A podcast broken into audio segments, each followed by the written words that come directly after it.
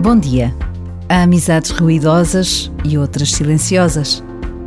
Há amizades que vivem de encontros diários e outras sem palavras trocadas durante anos, nem momentos de grande proximidade.